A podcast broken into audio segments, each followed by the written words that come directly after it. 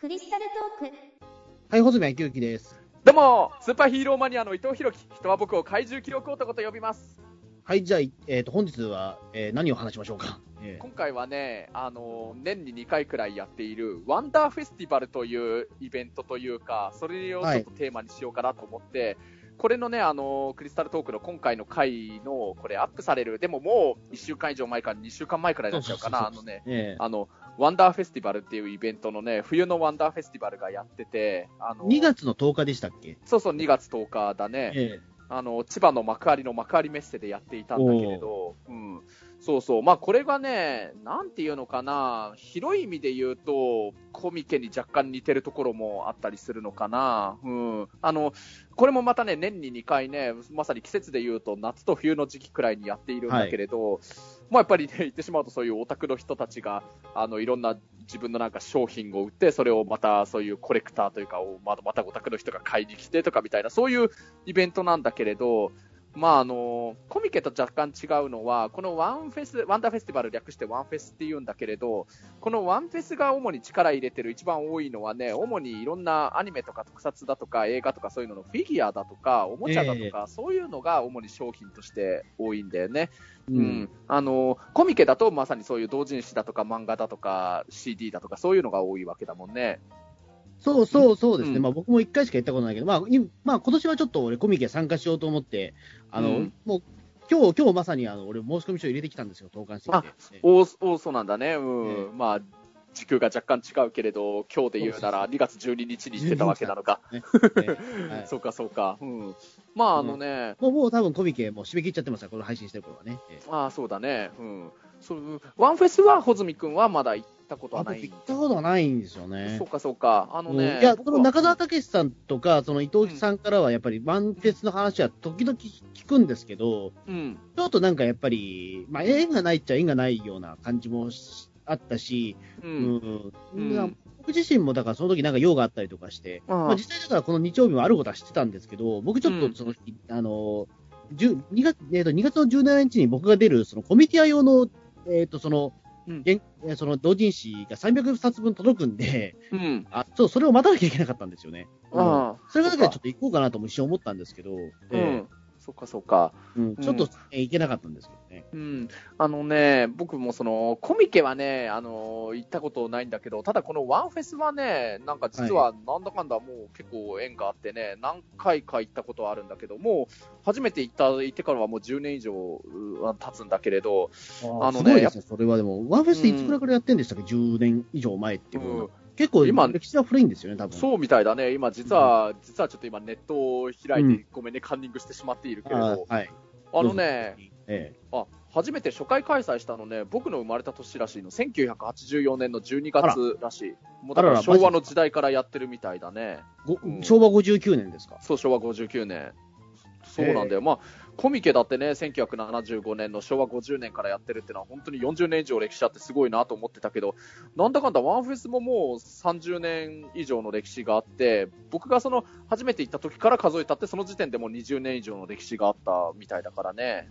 あうんなそういうことなんですね。へまあ、それから、えっ、と、最初からこれは年に2回やってたのかな。まあ、あのね、あの、コミケは、えっ、と、毎年8月と12月だけやってるのそうですねはいうんええワンフェスはね、毎年2月上旬と7月下旬くらいの、まあ、これも冬と夏だけれど、若干ワンフェス、あの、コミケの時期とは少しだけズレがあるけれど、まあ、やっぱりいずれ、もう、やっぱり夏と冬だね。うん。えうん。でね、なんかあの、まあ、一応2001年冬と2009年冬は、あの、中止してるんだけれど、それ以外は多分ずっとやり続けてるっぽいね、これ。うん。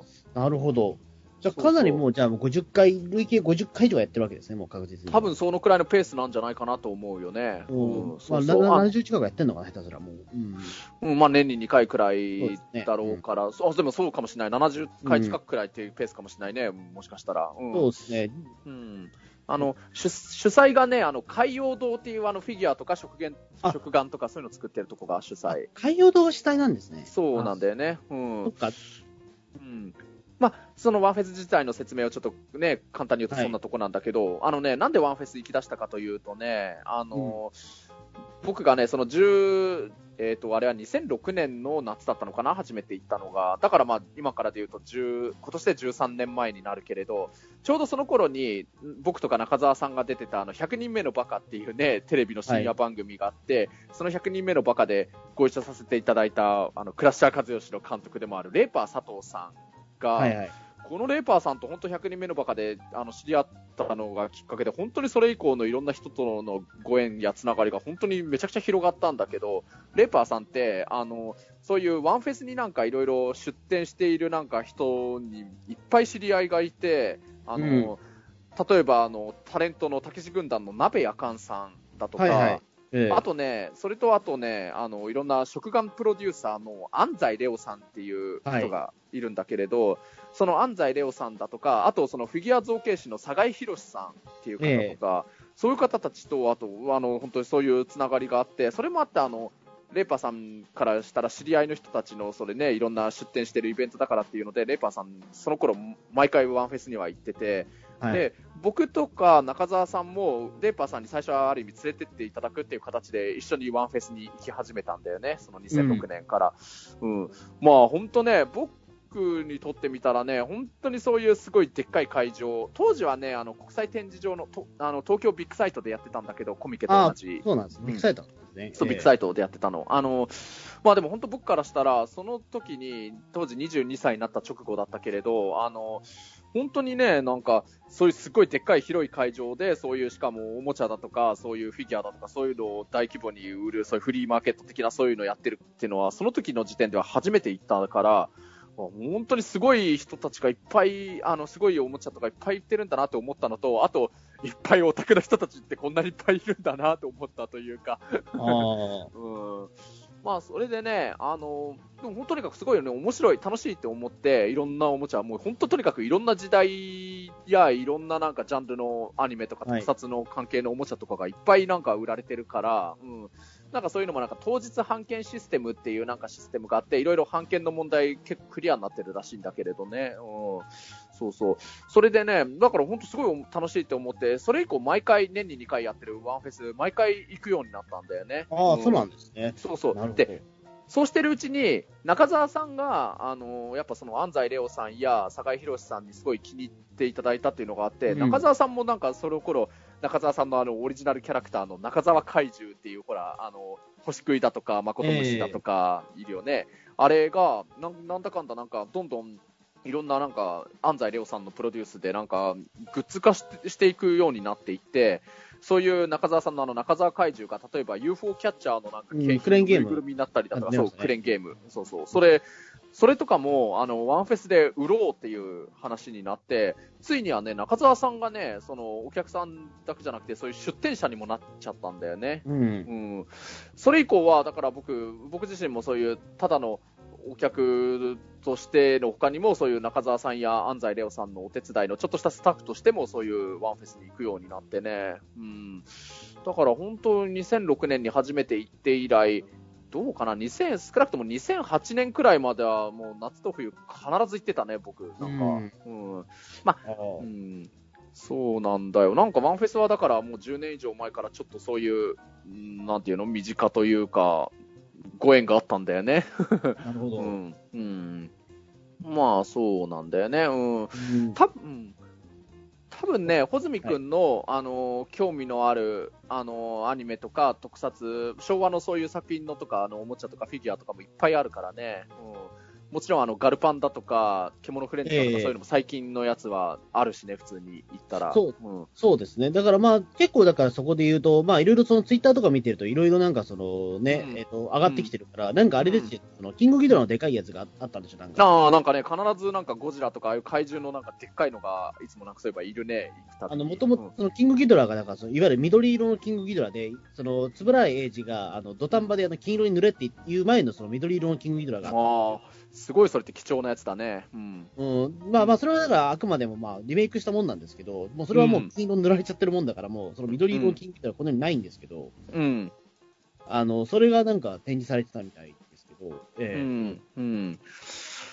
まあね、いそういうの見たかったとは思いましたけど、確かに。そうそう、まあだから本当ちょっとでもそういうアニメとか特撮に造形のある人からしたら、まあもう本当楽しいのは間違いなく楽しいと思う。あの、まあ、ただね、えっ、と、もともとね、僕が最初に行き出した頃は、本当にコミケと同じように、あの、ビッグサイトでやってたんだけれどね、一回ね、これ本当にニュース沙汰になったちょっと事件というか事故が一回あったのがね、2008年の夏のワンフェスで、どうもね、やっぱこれも本当コミケと似てるところがあってね、そのオープンすると、やっぱりそういう自分の欲しいものを欲しがるなんかコレクターの人がね、結構ね、走ってなんか入場するっていうのが結構殺到してね、なんかビッグサイトのエスカレーターが、なんかそれいきなりなんかそういう大勢の人がすごいダッシュで乗ったから、ニュースで見たことありますわ。なあの、だらーっとなんか、うん、あの倒れてたやつでしょ、えー、そうそう、急に倒れちゃって、なんか10人くらい怪我するなんか事故があったんだけれど、うん、そう、それもあって、あの、ちょっとなんかこういうちょっと事故が起きちゃったら少し、あの、ワンフェスちょっと開催を考えた方がいいねみたいな感じになったらしくて、でね、まあだからその年、あ、その次の回の2000 2009年の冬のワンフェスは中止になっちゃって、その、うん、多分事故がね、原因で。でね、その次以降から会場もね、それまでのビッグサイトから、ま、千葉の幕張メッセに変わっちゃったんだよね。そこでやっぱりちょっと問題があったからかな、やっぱり。うん。うんわかんないんだけど、ビッグサイトを下手したらなんか、そういう意味で言うと敵みたいな感じになっちゃったのか、詳しいことはわからないけどね。うん。そう。だからそれ以降ね、あの、幕張メッセでやるようになったんだけれど、今もずっと幕張メッセでやってるけど、なんかさ、あの、ビッグサイトはさ、言っても一応まだ都内だからさ、まあ、まあ、新宿近いとは思わないけど。10分ぐらいで行けますからね。そう。でもね、幕張メッセ、まあ、穂積君も行ったことはあるかもしれないし。あるある、ニコニコ超会議とかでやってるし、今度行くね。もうあれですよ、行くのも幕張です、うん、うん。そうだよね。だから、都内から、しかもさ、俺たちで言うと、都内の中でも特に西の方の多摩、ね、の方からだからさ、行くとなると、本当さ、幕張メッセって本当遠いんだよね、ぶっちゃけ。2時間近くかかるからね。うん、そうなんですよね。うん。幕張ってもう遠い、なんかもう結構遠くですからね、マジで。本当遠いからね、ぶっちゃけ。だって、東京駅で京葉線に乗り換えて、その京葉線の終点の蘇我駅にもうちょっとでたどり着くくらいの位置だからね。まあ、それで、ね、僕らディズニーランドに行くのにも並飛してるのにっていう、この距離、ね うん、さらに遠いのかよっていうのは。ま、うん。まああの中澤さんもね、ちょうどその頃くらいのタイミングからね、結構一時期そのワンフェスのなんか、レギュラー出展者としていろいろ中澤さんのグッズのとかもやってたけれど、ね。うん、でもまあ、やっぱりだんだんその2010年代に入っていくと、他にも例えばそういうね、初恋芸人書いたりだとか、作家としてのそういう活動ことも増えてきたし、それこそあの、タートルカンパニーに所属しだしてオ、オカルトのね、活動も始め出してた頃だから、だんだん中澤さんもその頃くらいからワンフェスのレギュラー出展者ではなくなっていったっていうのもあってね、ちょっとその、で、僕自身もそういう、あの、シシドマサル隊長の付き人の仕事始め出したり、それこそクリスタルスカイ始め出したとか、そういうのもあるから、2010年代に入ったくらいから少しワンフェス毎回参加するってことではなくなって少し足が遠くなってたとこがあったんだけれど、まあ、うん、でも今回この間やってたその2月10日のね、2019年の冬のワンフェス、結構久しぶりって言っていいくらい行ったけれど、やっぱり久しぶりでも行くとや、行くと間違いなく楽しめるね、やっぱりワンフェスは。なるほど。うん。うんまああの、コミケときっと多分似てる空気があるし、共通点もいっぱいあるとは思うんだけれどね。うんそうですね。だから結構、だからそこで言うと、だからそのディーラーって言葉を使うんでしたっけ？なんかその。ああ、そうだね。言う、そう言ってる言ってる。ディーラーって言ってるね。そうだ。うん。それはだから、ディーラーっていうのは個人もあればその企業もあるっていう。そうそう。うん。うん。うん。そか。あとだから結構入場料がそこそこするんですね。これ2500円。あ、そうだね。ぶっちゃけそうだね。2500円払って、結構大きなパンフレットみたいなのもらって、それがあの入場券みたいな役割も兼ねるって感じだね。うん。なるほど。そっか。うん、そこは、な、そう、まあ一応だからそのコミティアとかも2200、えー、1200円ぐらい払って、あの、うん、そのガイドブックを買ってみたいなとか、パンフレット買ってみたいなところはありますから、まあそれにな,、なるにしても、えー、なかなかそうですよね。うん。うん。はい。コミケは入場料いくら、コミケって入場料いくらだっけ？ゼロゼロゼロ。ゼロ。コミケはただなんだ、すごいね。へえ、すげえな。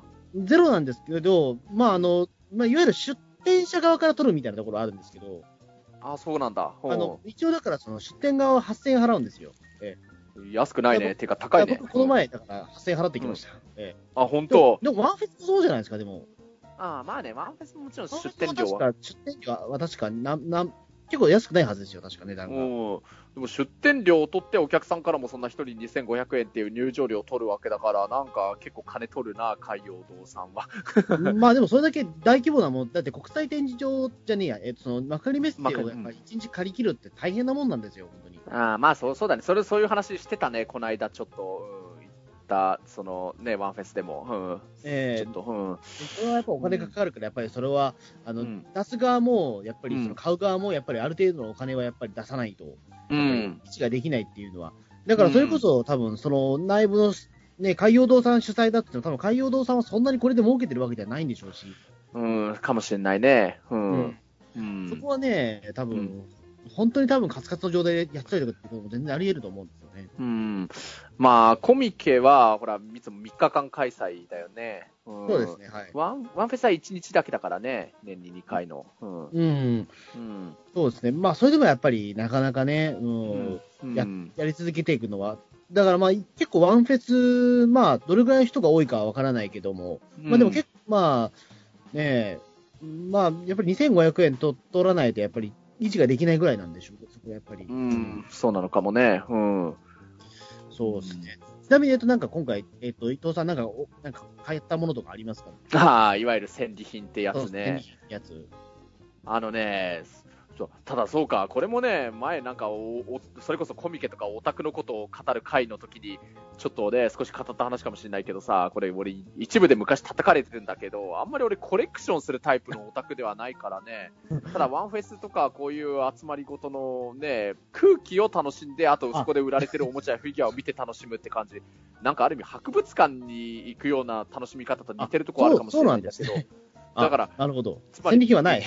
そう、ぶっちゃけそう、そうごめん、そう、それで言うとそうなの。戦利品ごめん、そういえば買わなかったんだよね、ごめん。そういえば買わなかったって、結構、結構大事なとこじゃないですか、多分そこ、多分。本当だよね。そういえばってことじゃないと思うんですよ、多分。まあでも、でも、伊藤さんがそういう趣味の人は知ってるけど、まあ実際僕もそうなんですよ。僕もフィギュアとかは実は買わないんですよ、普段全う然。ん。うん。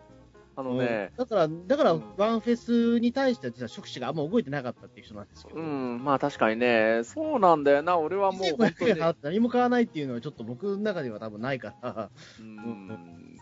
いや、なんか、ね。うん、えなんというかね、2500円払っもう払って、しかも当然ね、ま、あの、海浜幕張までのその往復の交通費もね、多分1000円、それだけそう、それだけで、片道1000円以上かかってるわけですからね。そう、約2000円近く払うくらいな感じになってるから、その上でもうお金ないよ、みたいな。しかもさ、なんかね、幕張メッセってさ、その海浜幕張駅からその幕張メッセの会場行くまでの間さ、あなんか美味しそうな食べ物屋さんも結構あってさ、うん、それま。ですずっと、しかもさ、東京駅で中央線から京葉線の本まで乗り換える間も正直すごい歩くんだよね、あれ駅の中。そうなんでですよね。めっちゃ遠いんですよ、あれ。そう、だから本当すごい歩き回ってて、若干海浜幕張着く時点でお腹空いてるからさ、ついついその辺の食べ物屋さん入ってご飯食べちゃうんだよね、なんか。うん。だからそれもあってさ、ワンフェスの会場に入るまでに果たしても何千円使ってんだよってくらいの勢いになっちゃってるからさ。うん。まあでも本当さ、僕から言わせりゃ、でも、その2500円払うだけの、見て楽しむだけでも楽しいと思うけどさ。うん。まあまあね。ええうん。まあ、まあ、それはまあ、それなんとも、個人の楽しみ方だからなんとも言えないとこですけども。うんええまあ、昔ね、その、その、2000年代の頃にね、ワンフェス、中澤さんとか安西レオさんのお手伝いで、レッパーさんとかと一緒に行ってたとか、その頃の頃は、あの、何かしら一品、二品くらいは確か買ってたよ。あの、記憶にあるので、実家にあるけど、あの、魔法少女リリカルナノハの、ナノハのフィギュアとか買ってたりしてたね。うん。あこれもさ、いやはっきり言って勝手だろうって、いやもうこれネタだけどさ、ネタだけど、人の勝手でしょって思うんだけどさ、当時の中澤さんにさ、なんでお前怪獣のフィギュア買わないでそういうなんか萌えアニメのやつばっか買うんだよとか言われてたよ、当時の中澤さんに。う んまあね、まあそれこそまあ本当勝手ではあるけど、まあ確かにねえ怪獣教男だったら、まあそこは、えーリーガルナノハはちょっとね、うん別に いいんですよ。僕も好きですから、ナノハね、それは別に。さすがにね、なんか本当あの、なんだ、レイジングハートを構えてなんかスターライトブレーカー打つ時のポーズしてるナノハのフィギュアって、あ、これは欲しいって俺思っちゃってさ。別にそれはそれでいいんだろうけどさ、ううん。ーん、そっか、うん。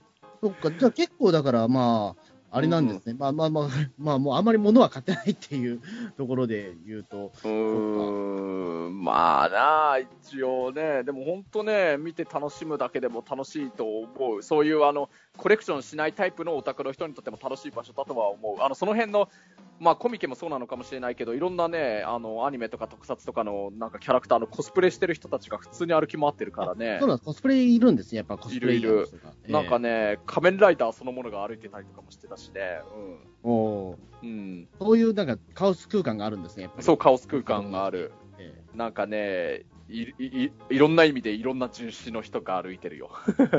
うん。うん。えなるほどな。ううんん。うん。とか。ワンうん。なるほど。結構俺とか行って楽しめそうですか、ワンフェスとかって。いや、楽しいと思う。あのーうんね、最近だったらね、この間のやつも行ったから、見たからわかるけど、本当ガルパンのやつとかすごいあるよ。うん。なんか戦車のやつがね、なんかタイムラインにああるなと思ったのはそうそうそうそう。うん。えうん。まあ、あのーラブライブとかもいっぱいあるしね。うん。うんまあ、まずそういう、それこそ怪獣のやつとかもあるし、もうとにかくまあ、なんだろうな、アニメとか特撮関係のやつ、何があってもおかしくないんじゃないかな、きっと。どの時代のどんなジャンルのやつだって。うん。ああ、なるほど。うん。あとは、まあ、そういうのでも、まあいわゆる企業さんがその出してたりとかする場合はあるんですよ。個人ディーラーとかの場合ってどうどういうもの出してるんですか？まあ、それは本当に人によって、例えば本当に、あの、それこそ坂井宏さんとかもそうかもしれないけど、あの、例えば自作のなんかは、キャラクターのフィギュアとかだとか、うん、そういうのを作ったり、まあ、オリジナルキャラクターもいるし、あの、あとは、その当日版権ってやつを使った、そういう、いわゆるそういう版権の作品のキャラクターのフィギュアとかもあったりするし、そうですね。まあ版権ってね、システムがね、これ特殊ですよね、本当に。だから。特殊なんだよ。よね。うん。うんまあ、一応その日にそのワンフェスだけの日に売っていいってことなんですよね、それって。そうみたいだね。うん。だからまあ全然そういう違法的なものは一応何もないってことになっちゃうんだけどね。うん。うんだからまあそのね、えっ、と、まあ、版権がある、例えばウルトラマンとかは、まあその個人で作っても、それは、あの、いくら、うんいくらかのお金を払えば OK みたいなことになったりとかう。うん、そういうことみたいだね。うん。だからもう全然特撮、ウルトラマンとか仮面ライダーとかスーパー戦隊とかもういっぱいあるしね。うん。うんあ、ただ、これなんかそうか、そう言われると確かにそうだなって思ったのね。確かにそうだ。ガンダムとかあんまないんだよね、そう言われると。ガンダムはね、なんかその版権的な問題があったりとかするんですかね。厳しいらしいね。まあうん、一個もないことはなかったと思うんだけど、意外と、その割には確かにそう言われるとガンダム少ないなとはいつも思ってたかもしれない。だからそこはだか対応している企業によって変わってたりするんですかね、やっぱそこは。うん、かもしれないね。うん。あ、あとはあのね、それこそ、あれは、一昨年かな一昨年の夏のワンフェスで、あの、レーパーさんのお手伝いで、新クラッシャー和義のなんかいろんな DVD だとか、ちょっとしたグッズだとか売るのを出店としていあの行ったことあるよ。それは僕もスタッフとして行った。まあそれはもう版権関係がないですもんね、そうだね、クラッシャー和義は全く持ってない。版権がもうね、まあうんないことはないけども、うんえーまあ、うんレイパーさん次第ですもんね。うん、そうか、だから本当、そうだね、僕、今回の冬の2019年のワンフェス行ったのが、その時の2017年の夏のワンフェス以来だな。まあ、うん。一回ね、なんかクリスカやってた時も、あれは2012年の夏のワンフェスだったかな。なんか、うんクリスカのこといろいろ、ああの、あ宣伝してきたらって言われて行ったんだよね、確か。うんえ別に出店し、ディーラーになったわけではないんだけれど。うん。なんかあれですかね、あのコミケみたいに、例えば間に合いませんでしたっていうふうになんか、あの、うん貼ってあるようなところがありました、なんか。あ、そこまではなかったかな。ないかうんあの、いや、コミケとか行くと、すいません、間に合いませんでしたって言って、うんあの、なんか土下座してる絵が一枚あ飾ってあるとか、うん。でそれでなんかしょっぽりしてる出店者がいるっていうえうん。ーのは、よく見かける光景なんですけど。まあ、たまになんか人気のある商品とかでもう売り切れましたっていうのはあるね。やっぱり時間がああ、そうか、遅くなって。さすがに、そうか、フィギュアとかだと、まあ、それ、間に合いませんでしたら済まないことが多います。やっぱり、まあね。逃したらもう買え,、買えないですもんね、そうだね。のもあるから。うん。さすがにそれはな、なんか見かけたことないかもしれないかな。う。うんん。うん。なるほどな。うん。結構、だからそう思うと何、何でも売っちゃっていいいいっていうわけではないんでしょうけどね、多分。う。うんん。ある程度その決まりはあるにしても、まあでもある程度でもその、ね、自分が作ったものを何でも売っていいっていうことだったら、例えば、何ですか、えっ、と、クリスタルトークで例えば CD 作ってそれ売っちゃってもいいのかな？いや、いいと思うよ。全然問題ないと思うよ。うんまあ、うん。それどちらかというとコミケ向きなような気がするけど。もう、こでもコミケも多分 CD だけって多分ダメだったと思うんですよ、確か。ええあ、そうなんです。やっぱりいろいろ何を売るかとかそういうのによって弾かれちゃう可能性あるのか。うーんと、なんか確か決まりはあったと思うんですよね。あ、まそうなんだ。あ、さすがになんか本は作んないとダメだったりとかあるのか。造形物なんか作ればいいのかな。あどうだろうね。ワンフェスそういうのってどうなんだろうね。フェルト人なんなら形とかで出店したらまずいんですかね、やっぱり。フ え、何で出店？ェフェルト人形とか作ってそれで出品しちゃダメなんですかね。いや、いいんじゃないかな。いいんじそゃない？れいいのかな？どうなんだろう。そういうとこありましたね、実際。えうん、うん。あ、何人形？ごめん、もう一回言って。えフェルト、フェルト人形みたいな。フェルト人形？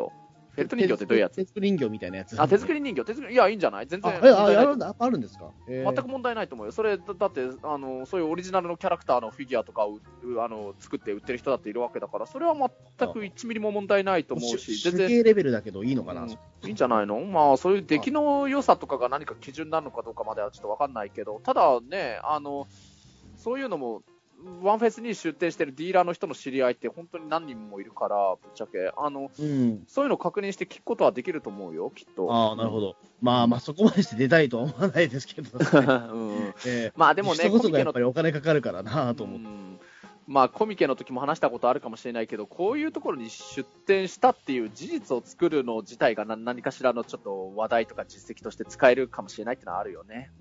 そうですね。やっぱだからそこ、やっぱりで出る側と、やっぱりその参加する側みたいなところはやっぱりね、ううんん、相互の関係ではあるし、やっぱり出る側、まあ、まだ僕もちゃんとその出出たことがあるのって、まあ、2、3回ぐらいしかないから、なんとも言えないところですけど、まあ、それはそれでやっぱり楽しいところもあるんでしょうしね。ええうん。うん。うん。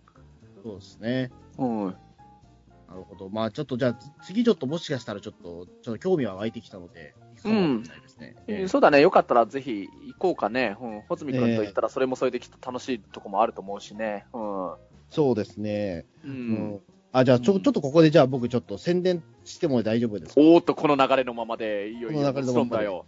ぜひね。えっうんと、もう、終わっちゃったんですけど、2月17日に、うんあの、そのさっき名前が出た、えっ、と、うん国際展示場の方のビッグサイトの方で、うん僕はコミティアであの出展してるんですよね。ううん。ううんん。これ配信してるから終わっちゃってるんですけど、うんただ、あの、中にはだからそのコミティアに行けなかったっていう人も多いし、そこで僕同人誌出してるんですけども、2冊だほど。うん。同人誌を2冊出してまして、でうんそれでまあ、あの、コミティアに行けないっていう人も多いし、通販やってくれって声が非常に多いんですよね。そおれでまあ、ー通販対応をさせてもらってるんですけども、うんまあ、あの、なんだったらまあ、このクリスタルトーク聞いてるリスナーさんに、5名様に、えーもプレゼントしてあげようかなと思ってるんですよ、今。う、おすごいね。それはサービスいいね。太っ腹だね。えうん。ーなんで、えっ、と、まあ、このクリスタルトーク聞いていただいて、まあ、あの、まあ、もまさに今この放送を聞いている人だけの特典なんですけども、うん。あの、まあ、僕のね、まあ、ツイッターのアカウントに DM いただくか、もしくはクリスタルトークの DM の方に、えーアカウントの DM いただいて、まあ、住所、氏名と名前と、まあ、あと、連絡先記載していただいて、うん。まあ、まあ、そうですね、一応、なんかパスワードみたいなものは必要かな。それは一応これから決めようかなと思ってるんですけども、おあの、それを記載していただくと、あの、僕の方が送りますので、ーすごいね。ちなみにえっと何をお渡しするかというと、うんえっ、と、僕があの、えっ、と、その 2, 2月の17日、新刊として出した、うんえっ、と、日本会議事件史の明治、大正、昭和編っていうのがありますので、これ58ページの、えー同人誌で、1冊700円もするんですけども、お結構ページあるね。えーうん。すごい。うんえーうん。なんで、えっ、と、まあ、5名様で、まあ、あのーそうですね、大体、期限はまあ2週間ぐらいちょっと持っていただいて、はい。うんで、もし、あの、うん応募者多数だった場合は抽選になりますという。おー抽選はどうやるんだろうね。なんまあ、抽選はそれはまあ、社外費ですね。えー うんえーで、ちょっとそこでですね、伊藤さんにちょっとキーワードを決めてほしいんですよ、パスワード。あ、僕が決めちゃっていいの？いいです、いいです。何でもいいです。ええーっと、まあ、あんまり長すぎず、短すぎずくらいがいいんだよね、きっと。はいえーっと、じゃあな、これはちょっと何かネタにした方、ネタ的ななんかの方がいいのかな？えーっと、じゃあいい？なんか、えうん。判権のあるやつとかでもいい？別に問題ないです。えじゃあ、じゃあキーワード、パスワードは、好き好きっす。どえ え、好き好きす？それは全部カタカナですか？ううん、まあまあ、カタカナでもひらがなでもいいかもしれない。じゃあ、好き好きすと、じゃあ書いていただいて、その5文字を書いていただいて、うん、えっ、と、僕の方の、えっ、と、ダイレクトメールか、もしくは、まあ、クリスタルトークの、えーダイレクトメールの方に送っていただければ、えっ、と、僕送りますので、はい。はい。お願いいたします。はい。えなんかねそんな感じで、そうですね。はい。まあちょっとそれで、まあ、ちょっとプレゼント企画みたいなこともね、そろそろクリスタルトークもまあ1年超えるので、まあ、そのリスナー感謝イベントみたいなことはちょっと一回やってみたいなと思っていたのあで、せっかくは今新作の同人誌もあるので、あ、まあ、せっかくならまあ皆さんちょっと手を取ってもらいたいなという気持ちもあるので、うんえーなかなかそうね、東京だけでしかちょっと僕もその即売会は参加できへんできないので、まあ、確かにね。うん。なるべくだからそのね、通販とかも、まあ一応やってはいるんですけど、うんなかなか広まるところもあるので、まあせっかくならもう皆さん、もう手に取ってもらおうかなということで、うんプレゼントします。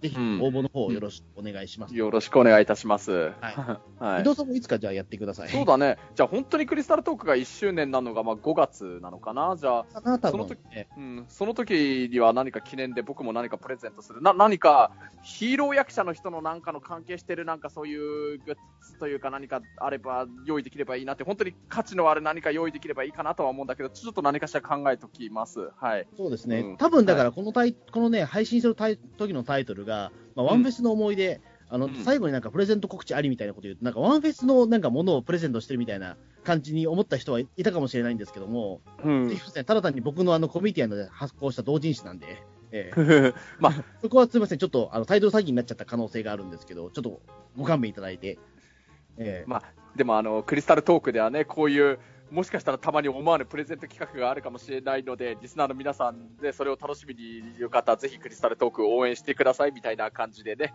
お願いいたしますね。はい、じゃあ、えっ、と、まあ、パスワードの方、じゃあもう一回伊藤さんの方からよろしくお願いします。はいはい。パスワードは、好き好きすです。5文字です。はいはい。ありがとうございます。はいじゃあ、そんな感じで、じゃあ、えー応募の方お待ちしております。えっ、と、この配信がお待2週間後に締め切りますので、はい。